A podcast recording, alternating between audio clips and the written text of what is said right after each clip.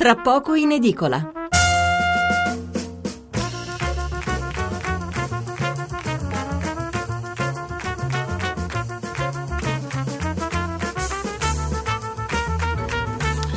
Buonasera da Stefano Mensurati e benvenuti all'ascolto di Tra poco in edicola, la rassegna stampa notturna di Radio 1.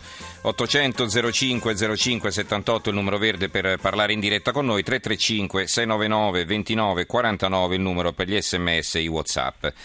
È chiaramente la politica a dominare le aperture di tutti i giornali di venerdì 30 gennaio con la votazione per il nuovo Presidente della Repubblica che, come previsto, è andata a vuoto. La novità sta però nel brusco raffreddamento dei rapporti tra Renzi e Berlusconi che, se non ci saranno novità nelle prossime ore, potrebbe preludere alla fine del cosiddetto patto del Nazareno e alle riforme condivise. Renzi ha scelto Mattarella come candidato di tutto il PD, è il nostro primo e ultimo candidato, ha detto il Premier, e Berlusconi non è disposto ad accettare il prendere o lasciare. Che cosa succederà ora è la domanda che si pongono tutti i commentatori che tra poco gireremo ai nostri ospiti. Avremo con noi il direttore del giornale Alessandro Sallusti e l'editorialista di Repubblica Stefano Folli. Ma eh, questa domanda non riguarda soltanto il Quirinale, perché se davvero Renzi vuole può andare fino in fondo quando scenderà il quorum eleggendo Mattarella anche senza Forza Italia e senza i 5 Stelle. Questo però, questo ragionamento riguarda piuttosto il percorso delle riforme, il quadro delle alleanze e il futuro della legislatura. Allora, la politica sarà il tema che porteremo avanti fino al GR dell'Una, dopo il GR presenteremo il nuovo numero dell'Espresso e poi riprenderemo la storia che abbiamo trattato ieri, quella di quei due teppisti che hanno distrutto una carrozza ferroviaria in provincia di Varese. I carabinieri li hanno individuati subito e adesso rischiano una condanna a tre anni, in teoria perché il reato di danneggiamento rientra tra quelli che prevedono una pena massima inferiore ai 5 anni, quindi a discrezione del giudice potrebbero anche farla franca. Comunque ci faremo spiegare chi sono questi due. Infine arriva il freddo e arriva la neve in tutta Italia, immancabilmente c'è chi ricorda che è normale perché questi sono i giorni della merla, vale a dire i giorni più freddi dell'anno. In realtà questo detto popolare non è eh, veritiero perché negli ultimi cent'anni si è verificato sì e no 4-5 volte. Allora, a partire da questo, con un meteorologo cercheremo di capire cosa c'è di vero nei detti popolari sulle condizioni del tempo, da che cosa nascono, insomma, certi modi di dire, quando e perché hanno un fondo di verità. Chiusura leggera, apertura invece molto sostanziosa con la politica. Anche stasera titoli ed editoriali ve li leggo un po' alla volta. Partiamo come sempre dai giornali più venduti. Corriere della Sera, Mattarella va, il patto del Nazareno vacilla. La Repubblica, il PD unito su Mattarella al Quirinale, Berlusconi a Renzi, così rompi il patto. Il sole 24 ore, Renzi lancia Mattarella verso il colle e unisce il PD. Berlusconi non lo vota ma non rompe sulle riforme. Quirinale al quarto voto possibile sì con Selle ed ex 5 Stelle, ieri fumata nera. C'è poi un ritratto di eh, Mattarella, una consuetudine su, quasi, su diverse prime pagine di domani l'attenzione per il sociale, questo è il titolo del commento di Dino Peso, l'equità e mercato al centro della biografia economica di Mattarella. Ci sono poi vari commenti, uno in particolare vi cito il titolo e vi leggo il primo capoverso, la scommessa vinta sul PD di Lina Palmerini che scrive questa volta non è solo Renzi che ci mette la faccia, su Sergio Mattarella ieri si sono spesi i principali esponenti del PD da Bersani a Veltroni, Cuperlo e la Finocchiaro. Su questa elezione c'è la faccia di tutto il PD. Il messaggero. C'è Mattarella, stop al patto. La Nazione, il giorno, il resto del Carlino, quindi il quotidiano nazionale. Renzi, Mattarella o le urne, lui al colle, nessuna alternativa. Salta il patto del Nazareno, esulta la minoranza PD, ira di Berlusconi Alfano, rivolta in Forza Italia. Numeri risicati, domani si decide. E al centro pagina la solita foto, notizia, e questa volta è la foto di Sergio Mattarella, 73 anni, il ritratto. Chi è il democristiano che vuole diventare presidente? E il titolo accanto questa, a questa foto è L'uomo in grigio, con in scritto piccolino, quindi l'uomo grigio sostanzialmente se eh, non aguzziamo eh, la vista. Eh, il rischio boomerang è il titolo del commento di Sofia Ventura eh, che scrive la soap opera Quirinale giunge alle ultime battute, forse comunque le votazioni sono iniziate, la definizione di soap opera non vuole essere irrispettosa ma la nostra politica fatta di tattiche, improvvisazioni e una certa leggerezza che rende ogni decisione fondata sulla contingenza e sull'eterno presente, applicata ora alla questione del Quirinale, ha fornito una trama da format televisivo e in questo modo è stata raccontata ed è raccontata in queste ore di suspense. E poco prima dell'inizio delle danze arriva infatti il colpo di scena dell'estenuante girandola di nomi, è uscita una figura che per la sua storia e la sua esperienza è apparsa più che credibile e idonea al ruolo, ovvero Sergio Mattarella una figura non solo raccontabile come aveva ritenuto fosse necessario Renzi, che così ha twittato ieri pomeriggio la lotta alla mafia, le dimissioni per un ideale, i collegi per i parlamentari, l'abolizione della naia, un politico per bene, hashtag Mattarella, ma anche in grado di ricompattare il PD e di mettere in imbarazzo Forza Italia.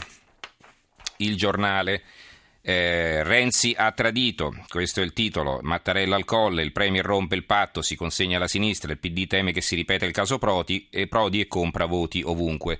Berlusconi deluso, adesso sarà opposizione dura. Eh, eh, scrive Sallusti, poi sentiremo cosa ne pensa dalla sua voce, ma leggiamo una prima parte del suo editoriale. E alla fine arrivò il fatidico Silvio Stai Sereno di Lettiana Memoria, con l'imposizione senza se e senza ma di Mattarella, candidato unico al Quirinale. Renzi ha tradito anche il patto del Nazareno, ha preferito ricompattare un PD che gli stava sfuggendo di mano e affossare così la stagione delle riforme condivise. Di più, addio riforme, perché è chiaro che senza i voti di Forza Italia le leggi in discussione non vedranno la luce e se mai accadrà non saranno certo come Renzi le aveva spacciate agli italiani. Da ieri infatti il Premier ha messo il destino del governo e quindi il contenuto delle sue azioni nelle mani della sua ala sinistra, quella che a parole doveva rottamare perché vecchia, ideologica e inadeguata. Da oggi la maggioranza parlamentare sarà quella che eleggerà Mattarella, Renziani, Bersaniani, Civatiani, Vendoliani, Esuli Grillini o forse pure i Grillini ortodossi.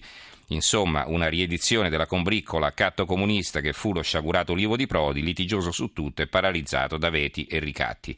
Vogliamo ora vederli all'opera, i contraenti del patto del Mattarella, sulla riforma elettorale, sull'abolizione del Senato, su quella del lavoro e su quella fiscale, solo per fare alcuni esempi. Non ce n'è una sulla quale sia possibile un accordo anche solo decente.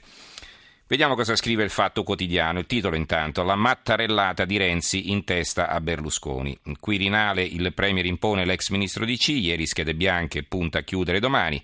Domani si intende sabato, eh, sabato mattina ci potrebbe essere l'elezione del nuovo Presidente della Repubblica.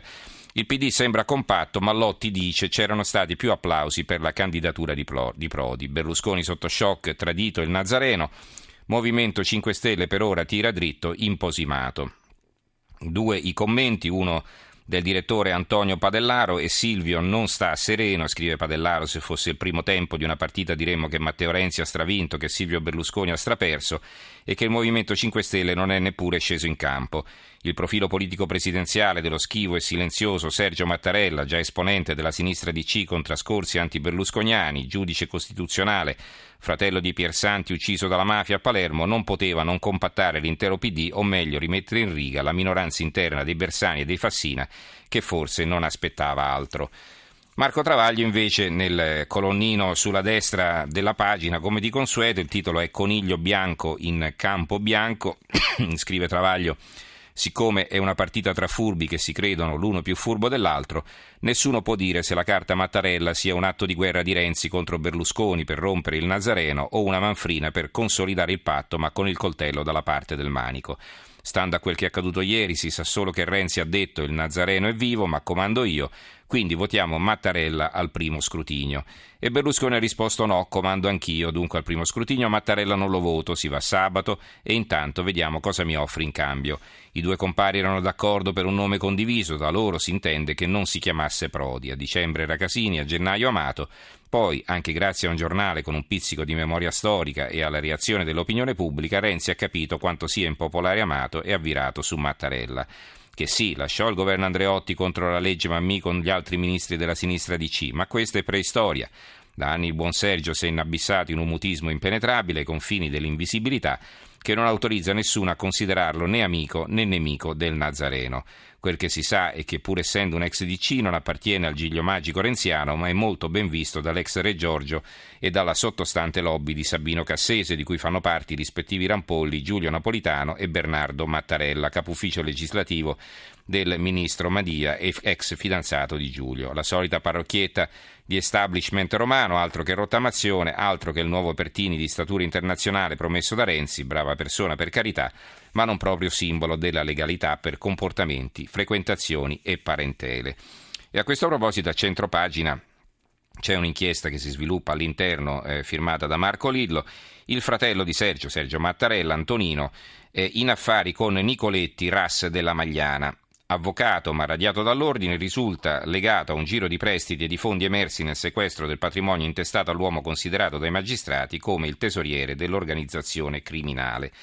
Un altro richiamo ancora, in prima pagina, Forza Italia si sfascia Mediaset brinda, con Falonieri non rompiamo. Mentre Verdini finisce sotto processo, Fedele e Gianni Letta cercano di calmare il caimano. Restiamo nel patto, pensa l'azienda, che ieri infatti ha chiuso con un più 2,7%. L'ex cavaliere lascia il campo, deve tornare a Cesano Boscone.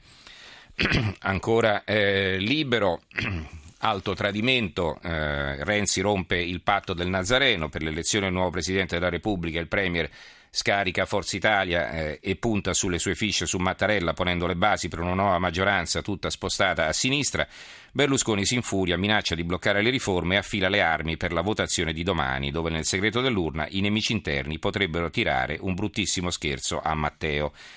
Vediamo cosa scrive Belpietro e poi passiamo ai nostri ospiti. Maurizio Belpietro, il direttore di Libero con Mattarella avremo un fantasma al Quirinale, il presidente di Repubblica, Repubblica inteso come quotidiano. Scrive Belpietro, è bastato che Matteo Renzi lo indicasse come candidato unico del PD alla carica di Presidente della Repubblica perché Sergio Mattarella fosse dichiarato santo subito.